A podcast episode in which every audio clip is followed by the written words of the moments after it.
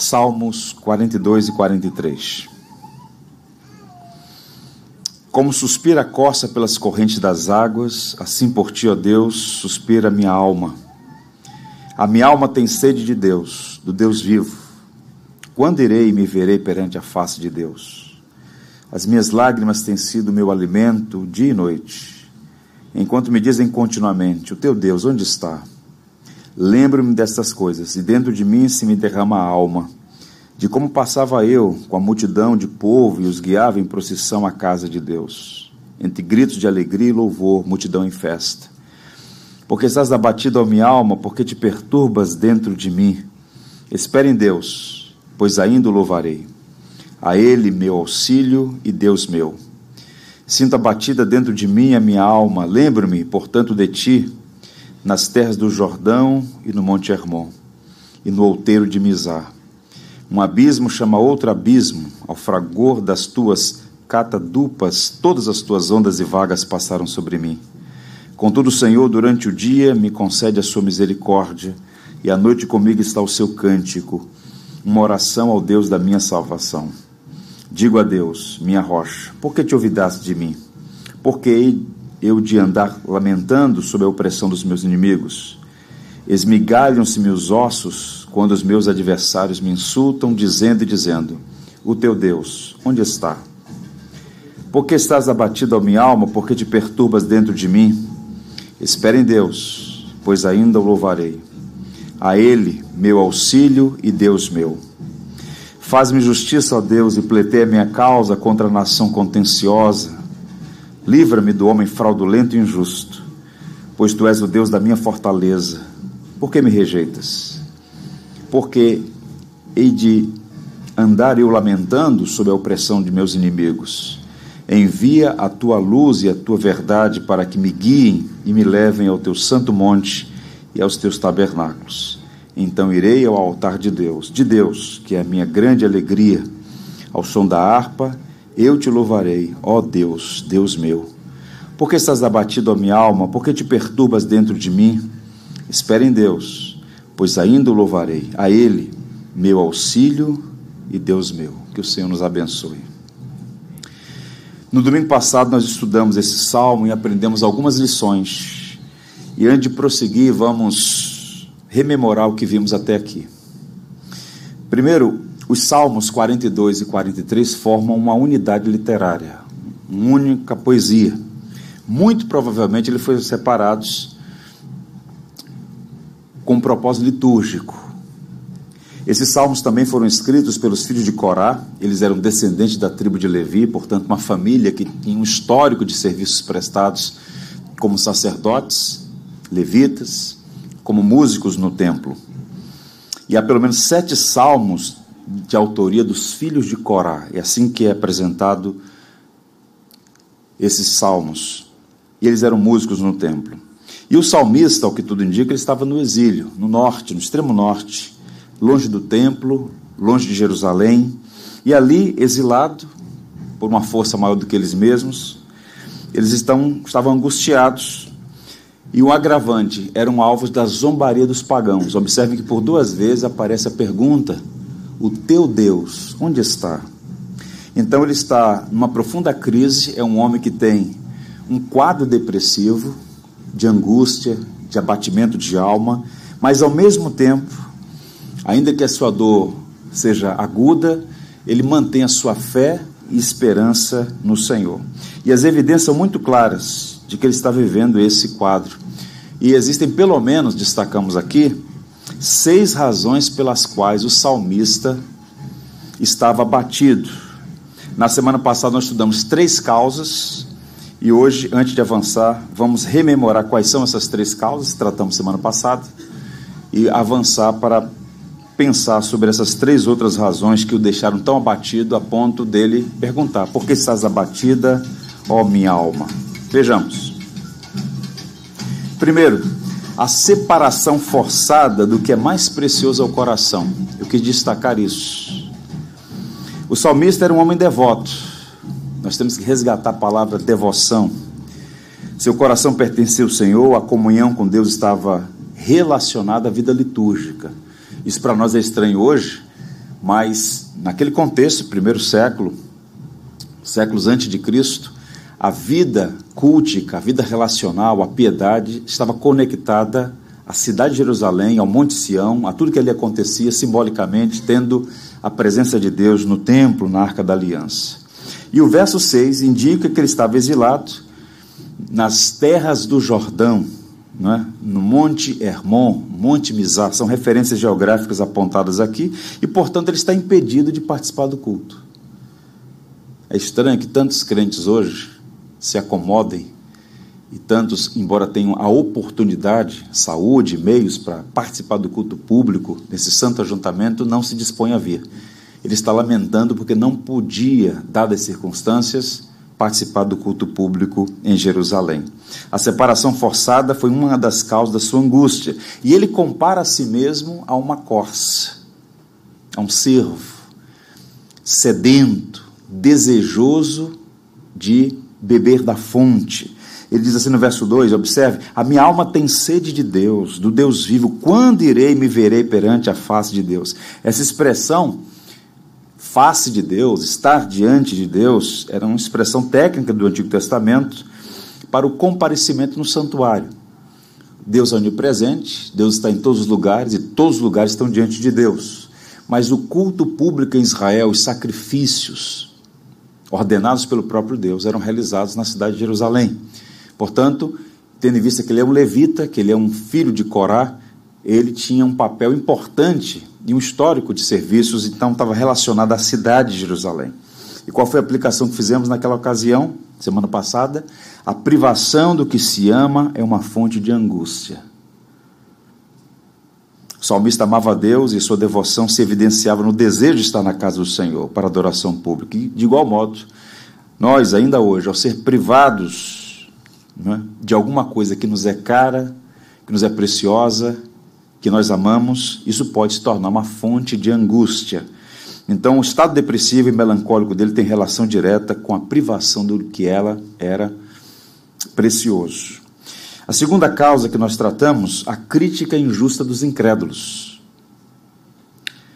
Ele amava a Deus, tinha saudade de Jerusalém, do culto, das boas memórias daqueles dias, mas a tristeza dele foi agravada por dois fatores: a falta de liberdade, que o impedia de ir, ao que tudo indica ele era um cativo, há quem diga que ele estava enfermo, não sabemos aí os pormenores, mas o fato objetivo é que ele está distante, isso é um problema, e tem um agravante: ele é alvo de insultos, de zombaria, de escárnio, e essa pergunta, o teu Deus onde está, é uma pergunta carregada de perversidade, razão pela qual, no verso 3, se você observar, ele expõe isso de uma forma muito triste, né? Ele diz: as minhas lágrimas têm sido meu alimento dia e noite, enquanto me dizem continuamente, o teu Deus onde está? Vejam, ele diz que a dieta dele era sofrimento, tristeza, lágrimas, e continuamente ele era alvo de zombaria. O sofrimento do salmista é intensificado com esses insultos. E nós aprendemos, irmãos, que há dores que são agravadas pela incompreensão dos que estão perto e, paradoxalmente, tão distantes. Nem sempre as nossas aflições são compreendidas. Os ímpios zombam, escarnecem, sobretudo quando sabem que somos cristãos, que temos a nossa fé na pessoa bendita do nosso Deus, uno e trino. Mas, ao mesmo tempo, e o que é também uma tristeza, é que, por vezes, dentro da própria igreja, dentre aqueles que professam a fé, também somos incompreendidos.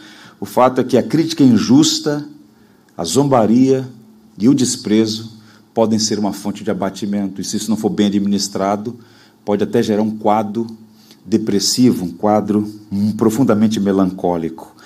É fato objetivo aqui ainda a destacar que só foi zombado porque a fé dele era pública. Ele estava exilado, estava no estrangeiro, numa terra pagã, mas não omitiu, não velou a sua fé. O teu Deus onde está revela que a fé dele era pública. E nós somos, em alguma medida, tal como esse homem, todos nós, sem distinção, exilados. Eu diria que o Salmo 42, o primeiro sermão que eu preguei aqui nesse Salmo, há 3 anos, eu dei como título A Canção do Exílio, Somos todos exilados, somos todos peregrinos. E na nossa peregrinação, apesar das dificuldades que eventualmente enfrentemos por conta da nossa fé, é preciso que ela seja pública, notória, que haja uma evidência a todos de que nós somos servos do Deus Altíssimo, embora isso tenha implicações.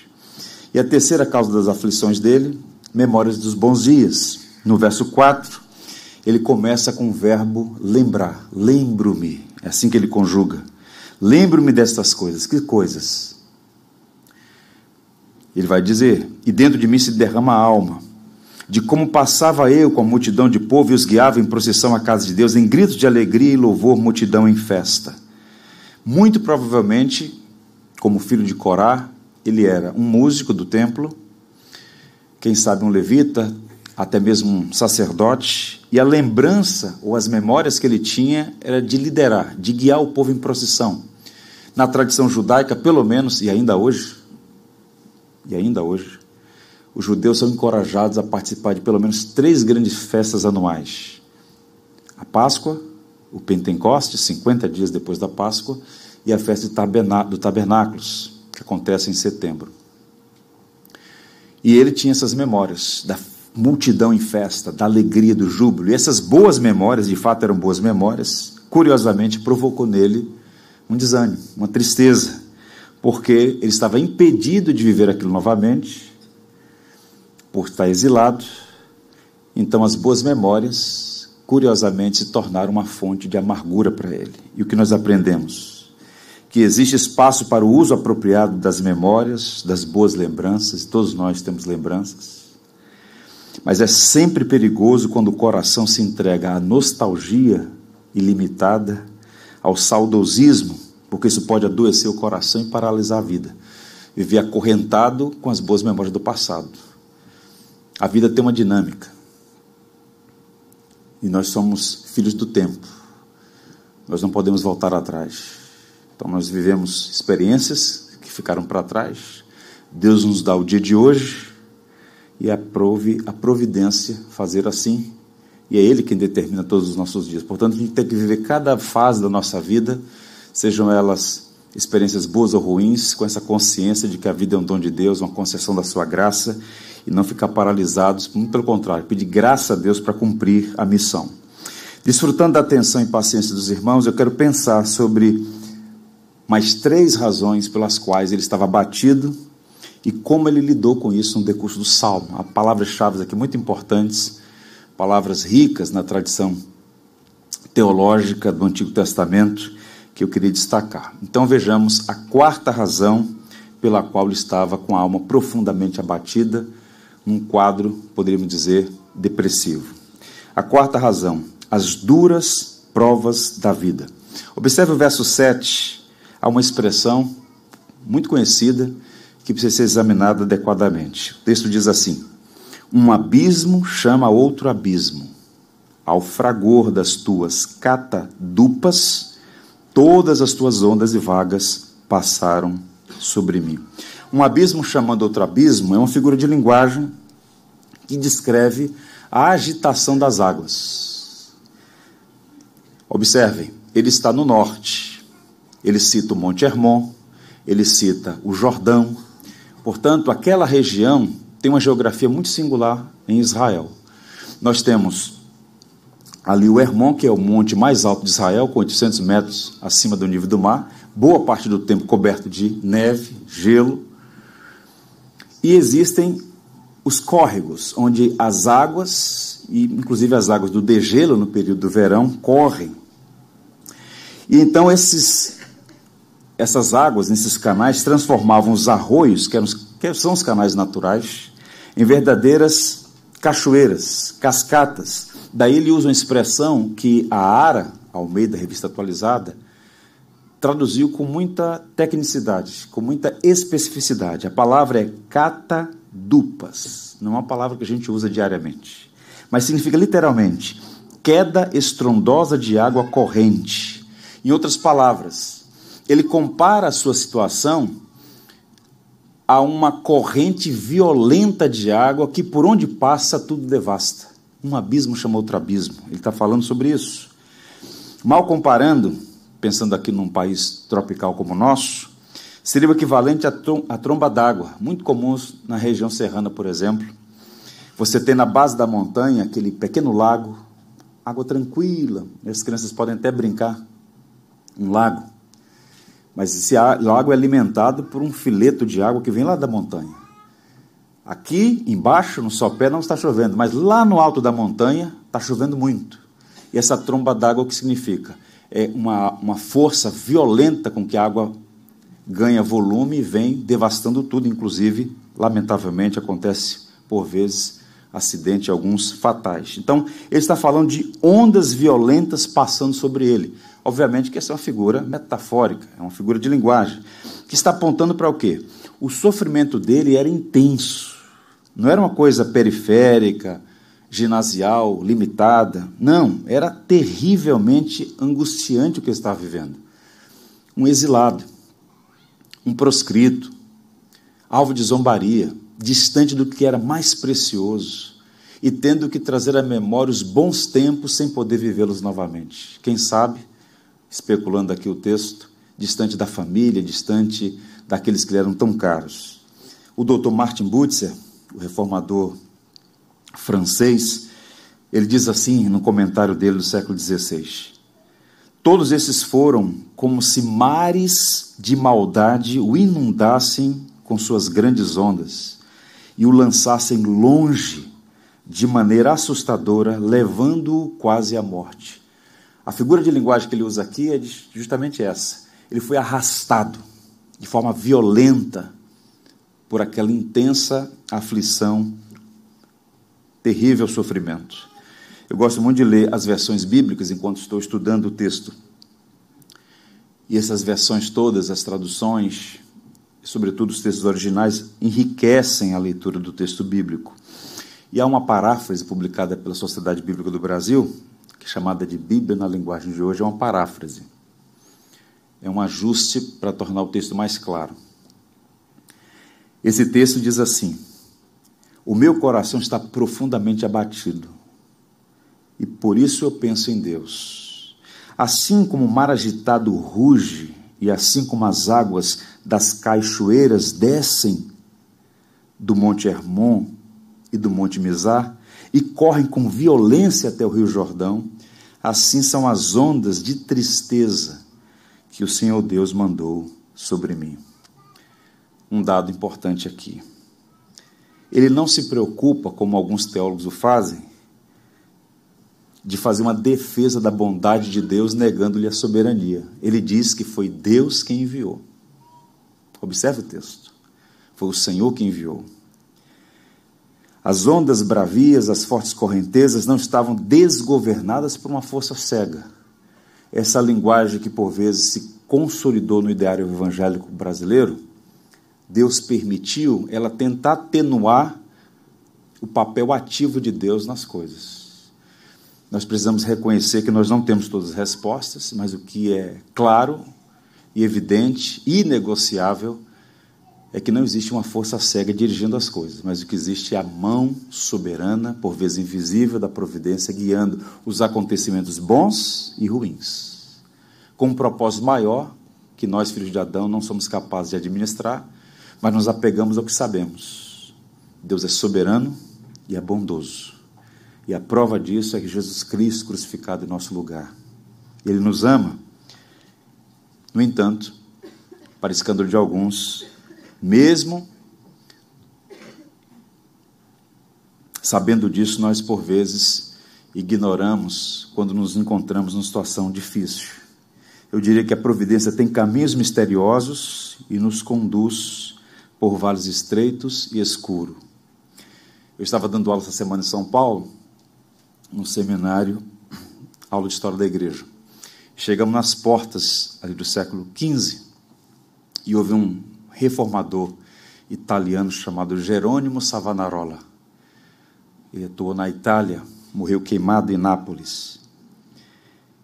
E o comentário de Savonarola, dessa passagem, diz assim, ele orando a Deus a partir do Salmo, que o abismo da misericórdia engula o abismo da miséria. já que um abismo chama outro, Senhor, que o abismo da misericórdia engula o abismo da miséria. Pedindo a Deus refrigério, pedindo a Deus graça. E é curioso notar que em meio à angústia, que ele é capaz de lembrar da graça de Deus. Veja o verso 8. Ele faz esse movimento pendular entre lamento e louvor, entre dúvida e fé. No verso 8, começa com um vave conjuntivo aí, com uma adversativa. Contudo, o Senhor, durante o dia, me concede a sua misericórdia, e à noite comigo está o seu cântico, uma oração ao Deus da minha vida. Ele diz assim: eu estou passando pelo que eu estou passando, porque aprove a Deus me disciplinar. Isso não é uma força cega, não é azar. É a mão da providência que eu não consigo entender. Contudo, o Senhor durante o dia me concede a sua misericórdia, e à noite comigo está o seu cântico, uma oração ao Deus da minha vida. Ele está dizendo que ele está sendo assistido diurnamente pela misericórdia. E é essa assistência ininterrupta, constante, provedora, refrigerante, que o habilita a cantar e orar a Deus, mesmo num vale mais trevoso. Há motivos para manter-se firme e não ceder ao medo. Os mares, os rios e as ondas atendem o meu mandar. Nós cantamos isso, não? A bela canção que fala sobre o governo do Senhor Jesus Cristo, sobre tudo aquilo que vem e eventualmente venha nos afligir. Enquanto aguardamos um novo dia, podemos cantar durante as mais densas noites da provação. É curioso notar que no Calvário as ondas do juízo afogaram Jesus. Já parou para pensar nisso? O que é o Calvário? É um dilúvio de ira. É o juízo em seu grau mais intenso. Ele é afogado nas nossas desgraças. Mas ao terceiro dia ele ressurgiu. Nós vivemos hoje com essa sólida esperança, porque o túmulo está vazio. Então o dilúvio vem, as ondas bravias se levantam, mas Cristo, nossa esperança, o Cristo crucificado e ressurreto, ele é a garantia de que o pecado e a morte não têm mais domínio sobre nós. Eu estou estudando o Salmo 29, no futuro próximo, se Deus permitir, quero expô-lo aqui. E é um dos salmos mais ricos naquele grupo do livro primeiro, e os versos 3 e 4 e 10 são muito fortes. Eu vou ler para vocês. Ouve-se a voz do Senhor sobre as águas, troveja o Deus da glória, o Senhor está sobre as muitas águas. A voz do Senhor é poderosa, a voz do Senhor é cheia de majestade. O salmista falando sobre o verdadeiro Senhor do trovão. E ele diz assim no verso 10, o Senhor preside sobre os dilúvios. Como rei, o Senhor presidirá para sempre. Tente imaginar, nós estamos vivendo aqui, próprio do nosso país, próprio de uma cidade como Rio de Janeiro, resíduo da Mata Atlântica, entre a montanha e o mar, essas chuvas fortes, torrenciais, relâmpagos, trovões, é assustador em algum momento. Você vê o nível da água subindo, aquela chuva, quem está dirigindo na autopista não enxerga um palmo à sua frente, é aterrorizante. E o salmista passou por essas experiências, né, de chuvas intensas.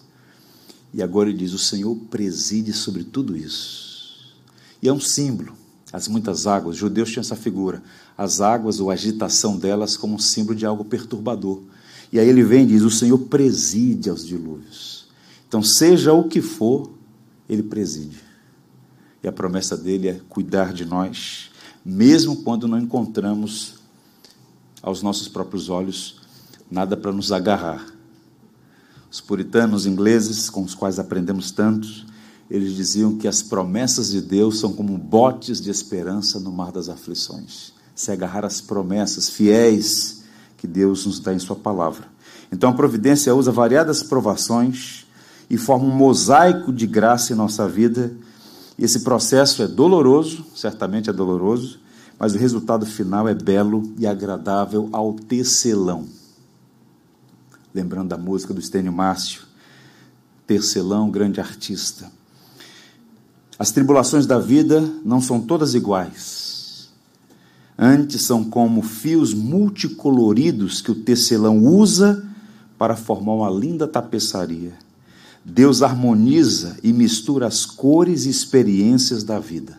Então existem os fios claros e escuros nesse processo, nesse mosaico da providência. E o salmista, embora aflito, perturbado na sua alma, em crise, eu diria até num quadro depressivo, como apontou Lloyd Jones, mas certamente ele também se apega às promessas, ele conhece a Deus, ele ama a Deus, ele deseja a Deus, ele tem afeição pelo Senhor. Então ele tem esses lampejos de fé e esperança, mesmo num tempo tão turbulento. E qual é a lição para nós aqui? As provações podem ser intensas e prolongadas, mas são temporárias. Nunca se esqueça disso. Haverá um dia, uma hora e um momento em que Deus estancará toda a provação, todo o sofrimento, toda a angústia. Até lá, a sua graça sempre será suficiente. Ao longo desses anos todos, como pastor, eu já testemunhei pessoas queridas, amigos, irmãos, vivendo dias bem difíceis, né? Quantas vezes chorei com esses irmãos. E aí, o sentimento de esgotamento, de frustração, de ansiedade, de culpa, medo, raiva, amargura, uma inabilidade em si mesmo de se levantar diante do quadro tão forte. Por mais piedosa que uma pessoa seja, mesmo sendo uma pessoa madura na fé, a nossa humanidade prevalece e se manifesta de diferentes maneiras diante da provação tão intensa e prolongada. E o testemunho de Paulo é encorajador. Eu gosto sempre de pensar e lembrar que história não é romance, e que nós temos os nossos referenciais de piedade, de vida cristã, homens das Escrituras, homens da história da igreja cristã. Paulo, por exemplo, é uma grande referência. Ele mesmo disse: sejam meus imitadores, como eu sou de Cristo. Ele não era perfeito, mas certamente era um homem muito parecido com Jesus. E esse homem maduro na fé, apóstolo, pregador, plantador de igrejas, o grande teólogo do cristianismo, ele compartilha a sua experiência, uma das suas experiências com os Coríntios, a segunda carta, uma carta que ele escreveu com muitas lágrimas, porque aquela foi uma igreja que lhe deu muito trabalho. Ele diz assim, no na segunda carta, capítulo 1, verso 8. Não queremos, irmãos, que ignoreis a natureza da tribulação que nos sobreveio na Ásia, porquanto foi acima das nossas forças a ponto de desesperarmos da própria vida. Ora, se Paulo, apóstolo, um homem de fé firme, robusta, superlativa, passou por uma experiência tão terrível que ele está dizendo textualmente, a ponto de desesperar da própria vida. Imagine nós, que estamos tão distantes da estatura do apóstolo Paulo. É estranho, ao mesmo tempo, confortador saber que Paulo passou por isso. Em seguida, mesmo sendo difícil, ele diz que recebeu graça. O verso subsequente diz que o Senhor o livrou, o livra e o livrará. É o Deus presente, como nós cantamos, Emmanuel. Portanto, irmãos, as dificuldades inevitáveis chegam sem aviso prévio. Quais são essas dificuldades? Crises familiares, sejam elas quais forem. Quando eu falo crises familiares, elas têm os seus desdobramentos. Crises financeiras, relacionais, existenciais, espirituais, todas elas vêm, são variadas, intensas, e algumas vezes com o agravante do prolongamento. Você se lembra do livro de Provérbios, um livro de sabedoria que diz que a esperança que se adia faz adoecer o coração. Uma coisa é você passar por um problema por 3 semanas, por 3 meses, é bem diferente passar isso por 3 anos, ou por 30. Um dos maiores batistas da história era um homem chamado Andrew Fuller, um pastor, teólogo, pastor, muito capaz, tinha um coração grande.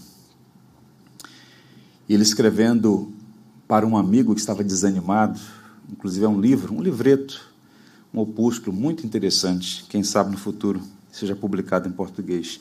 Ele diz assim: não é sob as mais duras provações que corremos o risco de desmaiar, mas quando elas se prolongam. Quando Jó foi bombardeado por notícias más, suportou firme e manteve-se de pé. Mas quando ele não conseguiu ver o fim dos seus problemas, afundou. O prolongamento. Nós não sabemos quanto tempo aquele levita, músico, o filho de Coré, estava no norte, mas certamente o estado de alma dele indica que já havia se passado muitos dias, um bom tempo, ele estava sofrendo muito. Há duas boas notícias que refrigeram a nossa alma. A primeira delas é que a graça de Deus é suficiente. Nunca se esqueça disso. Quando o apóstolo Paulo pediu por 3 vezes a Jesus Cristo que removesse o espinho na carne, o emblemático espinho na carne, o que ele ouviu do Senhor foi: a minha graça te basta. Se Cristo disse, é verdade. A graça basta. E a segunda notícia é que, por mais longa que seja a provação, ela é uma provação que tem hora para acabar. É um túnel, é um lugar de passagem, não é de moradia, de residência. Pedro fala sobre isso. Nisto exultais, embora no presente momento, se necessário, sejais contristados por várias provações. Pedro fala de breve tempo. Por quê? Para o apóstolo Paulo, para o apóstolo Pedro, para a teologia bíblica, as tribulações são por breve tempo quando comparadas à eternidade. Então, o que traz alento é duro, é difícil, é doloroso, é sacrificante, é penoso, mas tem hora para acabar. Quando eu penso na eternidade, isso traz profundo alento, porque haverá um dia, uma hora e um momento em que o Senhor enxugará do rosto toda lágrima, não haverá mais dor, nem pranto, nem morte, porque uma nova ordem vai se estabelecer definitivamente. Há um livro de um estudioso chamado Carl von Grieben. Ele escreveu um texto sobre John Owen, e foi o maior teólogo inglês de sua geração, um dos homens mais notáveis da história. E John Owen, além de ser brilhante do ponto de vista intelectual, né, a ponto de ser vice-reitor da Universidade de Oxford, publicou grandes tratados teológicos, ele realmente foi o maior teólogo de língua inglesa do século XVII. E ele testemunhou, no tempo que viveu, ele não chegou nem aos 70, acho que, salvo engano, faleceu com 67 anos de idade. Mas na sua vida ele testemunhou uma guerra civil na Inglaterra, entre o parlamento e as tropas do rei. Ele assistiu à morte por decapitação do rei Charles I. Ele viu a instalação da República, da qual ele se tornou capelão, inclusive. A restauração da monarquia e toda a retomada de perseguição contra os protestantes, a implacável perseguição aos pastores e às igrejas independentes, o grande incêndio de Londres, que consumiu a cidade, que ainda hoje é uma memória terrível na vida do povo inglês, a peste, que ceifou milhares de vidas, tudo isso ele viveu.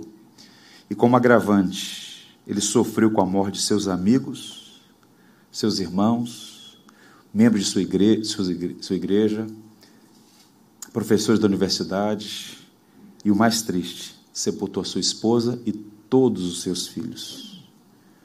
E ao final dessa longa e pesada jornada de muitos sofrimentos, ele disse assim: em Jesus Cristo, os sofrimentos precedem a glória. Assim deve ser também conosco. Esse é o tempo de carregar a cruz. A glória virá na ressurreição, quando veremos a Jesus face a face, com corpos perfeitos e incansáveis, e com mentes e afetos mais capacitados do que nunca. Não haverá ansiedade, nem cansaço, nem disposição, mas a mente sendo aperfeiçoadas em todas as faculdades, poderes e operações, estará habilitada para desfrutar Deus e satisfazer-se nele plenamente para sempre em um estado de bem-aventurança que ninguém poderá deter ou roubar. Ele morreu no Senhor, está sepultado ali na cidade de Londres, aguardando a ressurreição. Bem, que o Senhor nos ajude a ter isso em mente, essas verdades tão profundas que devem nos ajudar a passar pelos vales sombrios, como aquele exilado no norte de Israel. A quinta causa, a sensação de que foi abandonado por Deus. Observe que nos versos 9 e 10, ele vai fazer esse movimento pendular para baixo agora. Ele tem fé e dúvida. Ele mostra algum grau de desespero e esperança. Ele é um homem de misturadas emoções. E os versos 9 a 11 refletem bem essa instabilidade emocional. Há um intercâmbio de lamento e louvor, desespero e esperança. Um servo que tem fé, mas tem dúvida. Ele é feito do mesmo material que eu e você. Nós estamos aqui hoje cantando essas belas canções, lendo as escrituras, enchendo nosso coração de paz e esperança. Mas, alguns minutos depois, algumas horas depois, uma notícia já bota tudo no chão. Nós somos assim. Nossa fé é mais frágil do que nós estamos dispostos a reconhecer. É por isso que nós cantamos, né? Se minha fé vacilar, que o Senhor nos sustente. Cantamos isso ainda há pouco, no 17. Bem, o que é que diz os versos 9 e 10? Leiamos. Digo a Deus, minha rocha, por que te olvidaste de mim? Por que hei de andar eu lamentando sob a opressão dos meus inimigos? Esmigalham-se meus ossos quando os meus adversários me insultam, dizendo, o teu Deus onde está? O verso 9 é doloroso, porque é o choro de um homem que sugere ter sido esquecido por Deus. Vejam, a crítica dos pagãos, em parte, é porque eles têm uma mentalidade idólatra. Seus deuses podiam ser vistos porque eram fabricados. O Deus vivo, o Deus de Israel, é o Espírito invisível. Almôlego tem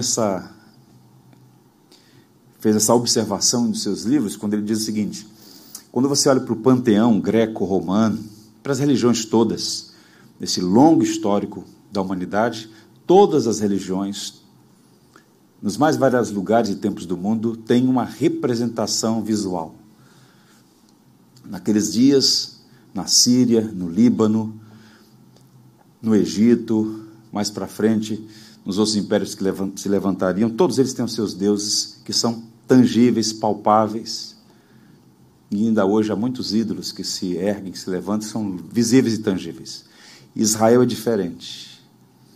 Enquanto os deuses fabricados pela mente corrompida dos homens são vistos, mas como diz o Salmo 115, são absolutamente inócuos, inúteis, o nosso Deus não pode ser visto, mas ele é vivo, é o Deus vivo. E mais, Deus escolheu ser ouvido e não visto. Como é que Deus é visto? Deus é visto na face de Cristo. Deus é visto no meio dos elementos, do batismo e da ceia, o evangelho visível. Deus é visto por meio da sua palavra pregada, que fala ao nosso coração.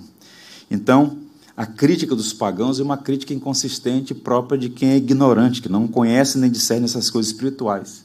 Mas o fato é que aquilo estava afetando o salmista, e a dor era tão intensa que ele disse que afetou os ossos. De acordo com a medicina, um sinal de que a dor está absurdamente aguda é quando ela afeta os ossos. A dor é tão intensa que há dores nos ossos. Ele está dizendo, esmigalham-se meus ossos. Ou seja, ele está sofrendo no corpo os efeitos de uma pressão de natureza moral, espiritual. Parece uma ferida fatal aos seus ossos. E a pergunta é, por que me rejeita, Senhor?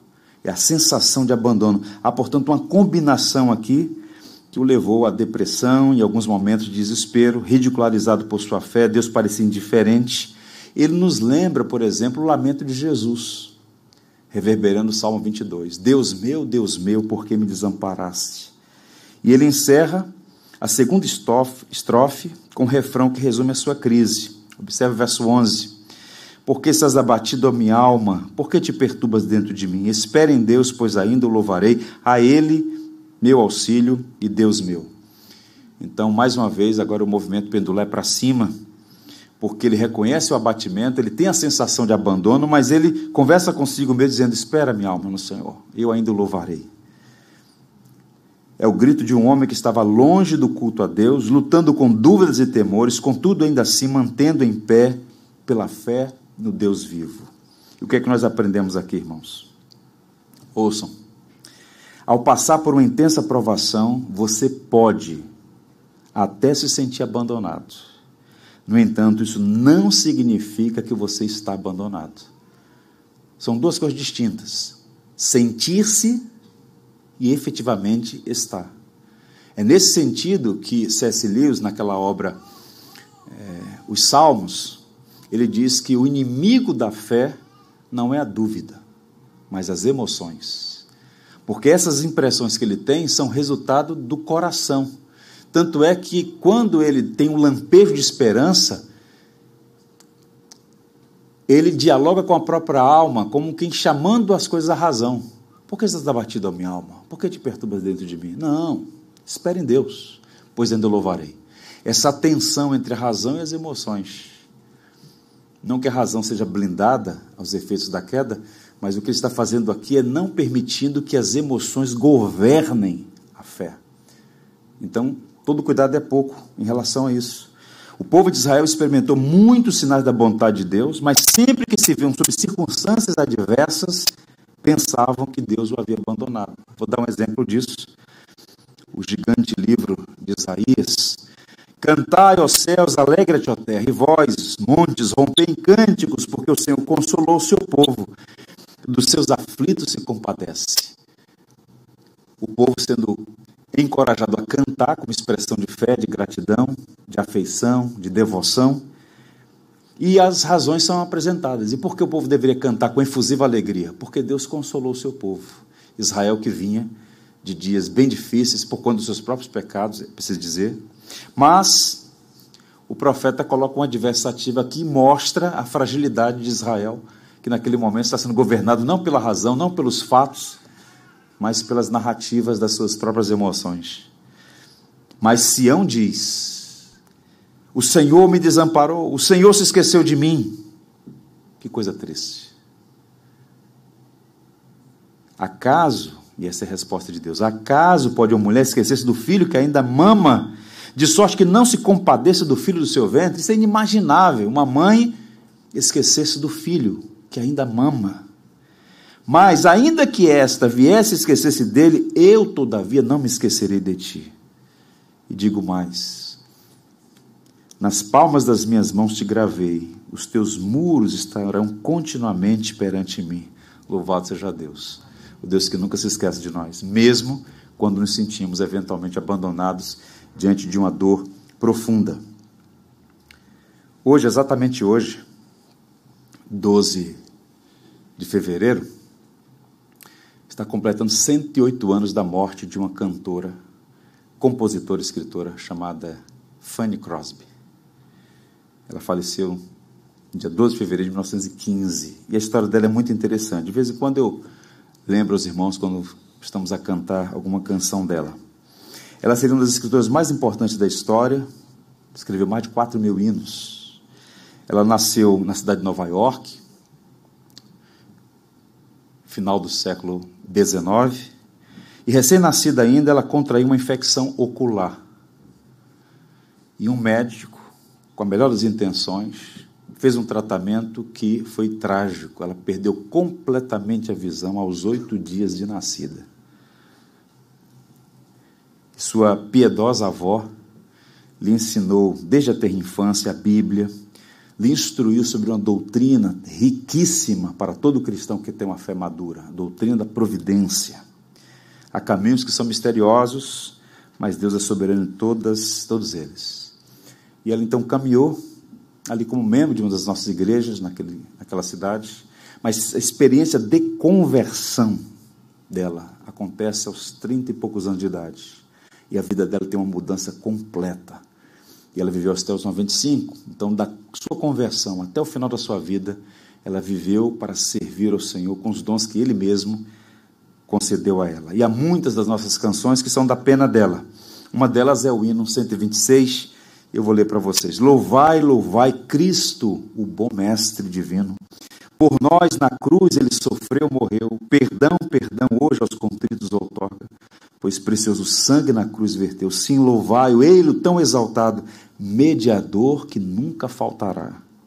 Segunda estrofe, louvai, louvai Cristo, bom mestre divino, conselhos bons dá ele ao pecador. Anunciai as bênçãos maravilhosas concedidas por esse Salvador e de todo servo de Jesus Cristo, ele nunca vos abandonará.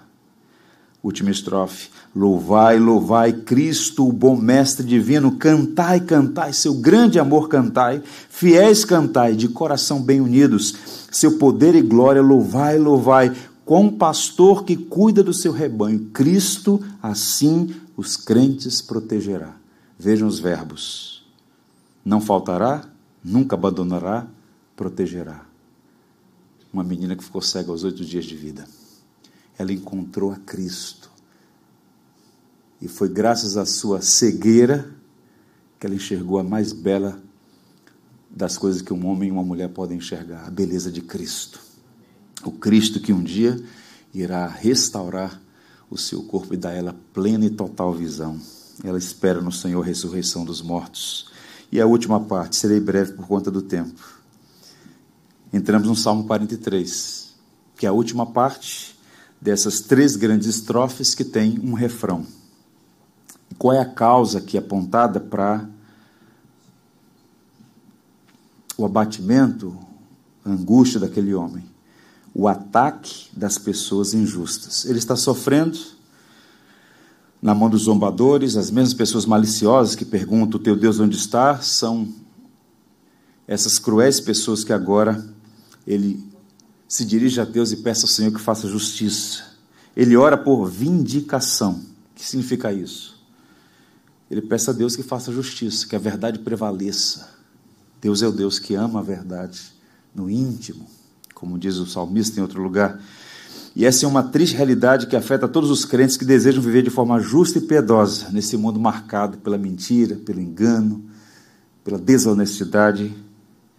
Ele então está pedindo, Senhor, faz justiça. Vindica a minha honra. Ele pede, portanto, a Deus, para ser mais didático aqui, 2 coisas. Justiça, observe que o verso primeiro do 43 aparece assim, faze-me justiça. Ele suplica a Deus que o livre da nação contenciosa e do homem fraudulento. Percebam que são 2 realidades. Nação contenciosa, porque muito provavelmente, de acordo com o pastor Exaltino Gomes, ele tinha sido capturado por uma tribo dos arameus e que vivia em território sírio. Portanto, ele está sob a pressão não apenas de uma pessoa, mas de um contexto maior, nação contenciosa, a nação que não é do pacto, a nação daqueles que não amam o Senhor. Livra-me da nação contenciosa e também do homem fraudulento. Possivelmente, dentre aqueles todos, havia alguém, eventualmente, mais especificamente, ele está dizendo, Senhor, me livra da nação contenciosa e do homem fraudulento, daquele que torce a verdade, daquele que engana. Então, ele está pedindo a Deus que o guarde e que o livre. E a segunda coisa que ele pede, observe, envia a tua luz e a tua verdade. Ele pede ao Senhor que o guie, esse binômio aí é perfeito, luz e verdade. Ele está nas trevas, ele precisa de luz e de verdade. Senhor, me guia, envia a tua luz e a tua verdade. Então, observe o verso 4, irei ao altar de Deus, que é minha grande alegria, ao som da harpa eu te louvarei, ó Deus, Deus meu. Que maravilha, irmãos. E quando nós olhamos o quadro geral, eu tenho dito a vocês com muita frequência, leiam o texto bíblico com cuidado, com atenção, não há nada que é aleatório. Pega um bloco de notas, as palavras que repetem, as expressões, os pronomes, as qualificações, os adjetivos que são usados em relação a Deus. Observem, por exemplo, que ele vai fazer 3 afirmações sobre Deus que vão sustentá-lo e que nos sustentam hoje. Primeiro diz, no verso 2 do capítulo do Salmo 42, Deus é fortaleza. É uma afirmação, Deus é fortaleza. Fortaleza, lugar fortificado, lugar onde você descansa, e se sente protegido. No verso 3 ele fala, Deus é a fonte de alegria. No meio da tormenta, ele confessa que Deus é a sua alegria. Percebam, há uma progressão aqui. Deus é fortaleza, Deus é uma fonte de alegria. E ele vai dizer, nesse salmo, que é uma unidade, que Deus é vivo, 42, verso 2, que Deus é o Deus da minha vida, 42, verso 8, e agora no verso 4 ele diz, Deus que é a minha grande alegria. Isso faz toda a diferença. Pastor, eu estou atribulado, me sinto abandonado por vezes, estou numa crise. Pensa nisso. Deus é seu refúgio. Deus deve ser a fonte inesgotável de sua alegria. E no verso 5 ele diz que Deus é a sua esperança. Então são três coisas importantes: fortaleza, alegria e esperança. E isso sim, irmão, nos ajudam essas verdades a continuar mesmo vivendo momentos difíceis, tal como aquele exilado salmista no norte de Israel. Eu gosto de um texto em Hebreus que diz assim, Hebreus capítulo 6, a partir do verso 18, é impossível que Deus minta. Vou repetir, é impossível que Deus minta. Forte alento tenhamos nós que já corremos para o refúgio, a fim de lançar mão da esperança proposta, a qual temos por âncora da alma, segura e firme, que penetra além do véu. A esperança é uma âncora para a alma. Quem não tem esperança, o que faz essa pessoa quando surgem os ventos fortes e as tempestades e o mar fica revolto? Fica à mercê das circunstâncias. Mas quando você tem uma âncora para a sua alma, que é a esperança do Evangelho, você se sente seguro, mesmo quando os ventos assolviam com violência. Eu encerro dizendo aos irmãos duas coisas. A primeira delas, olhando esse quadro belíssimo dos dois salmos, que na verdade formam uma única unidade literária, uma unidade poética. De tudo que nós vimos até aqui, guarda duas coisas no seu coração, no lugar mais precioso do seu coração. A primeira delas, não ceda ao desespero inflamado pelas suas emoções. Não ceda. O salmista diz, por que estás abatido, ó minha alma? Por que te perturbas dentro de mim? Espere em Deus, pois ainda o louvarei, a Ele, meu auxílio e Deus meu.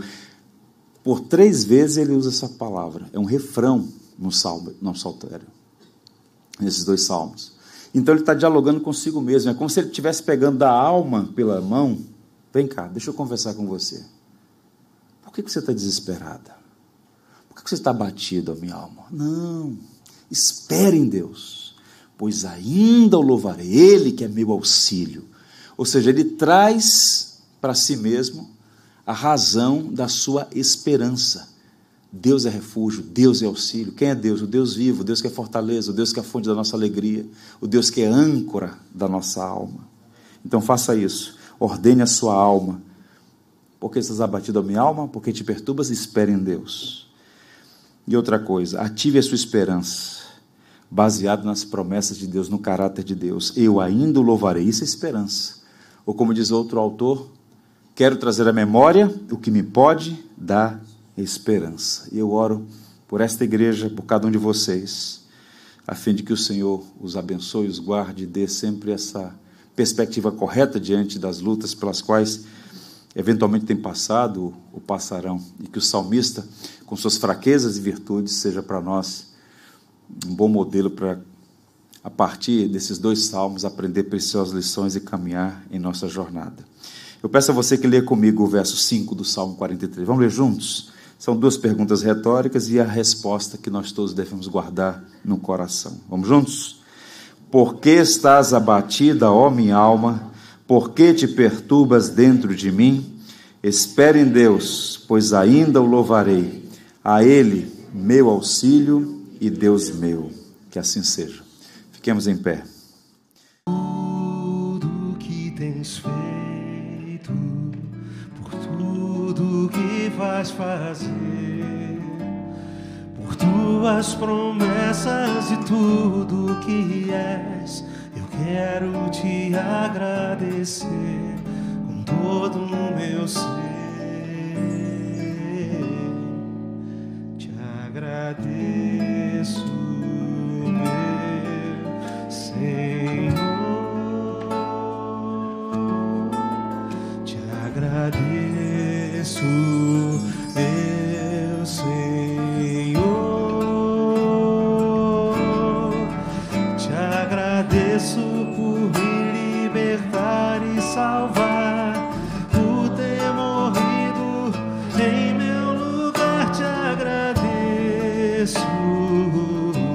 Jesus, te agradeço, eu te agradeço, te agradeço por tudo que tens feito, por tudo que vais fazer, por tuas promessas e tudo que és. Eu quero te agradecer com todo o meu ser. E aí? Te agradeço, meu Senhor. Te agradeço, meu Senhor. Te agradeço por me libertar e salvar.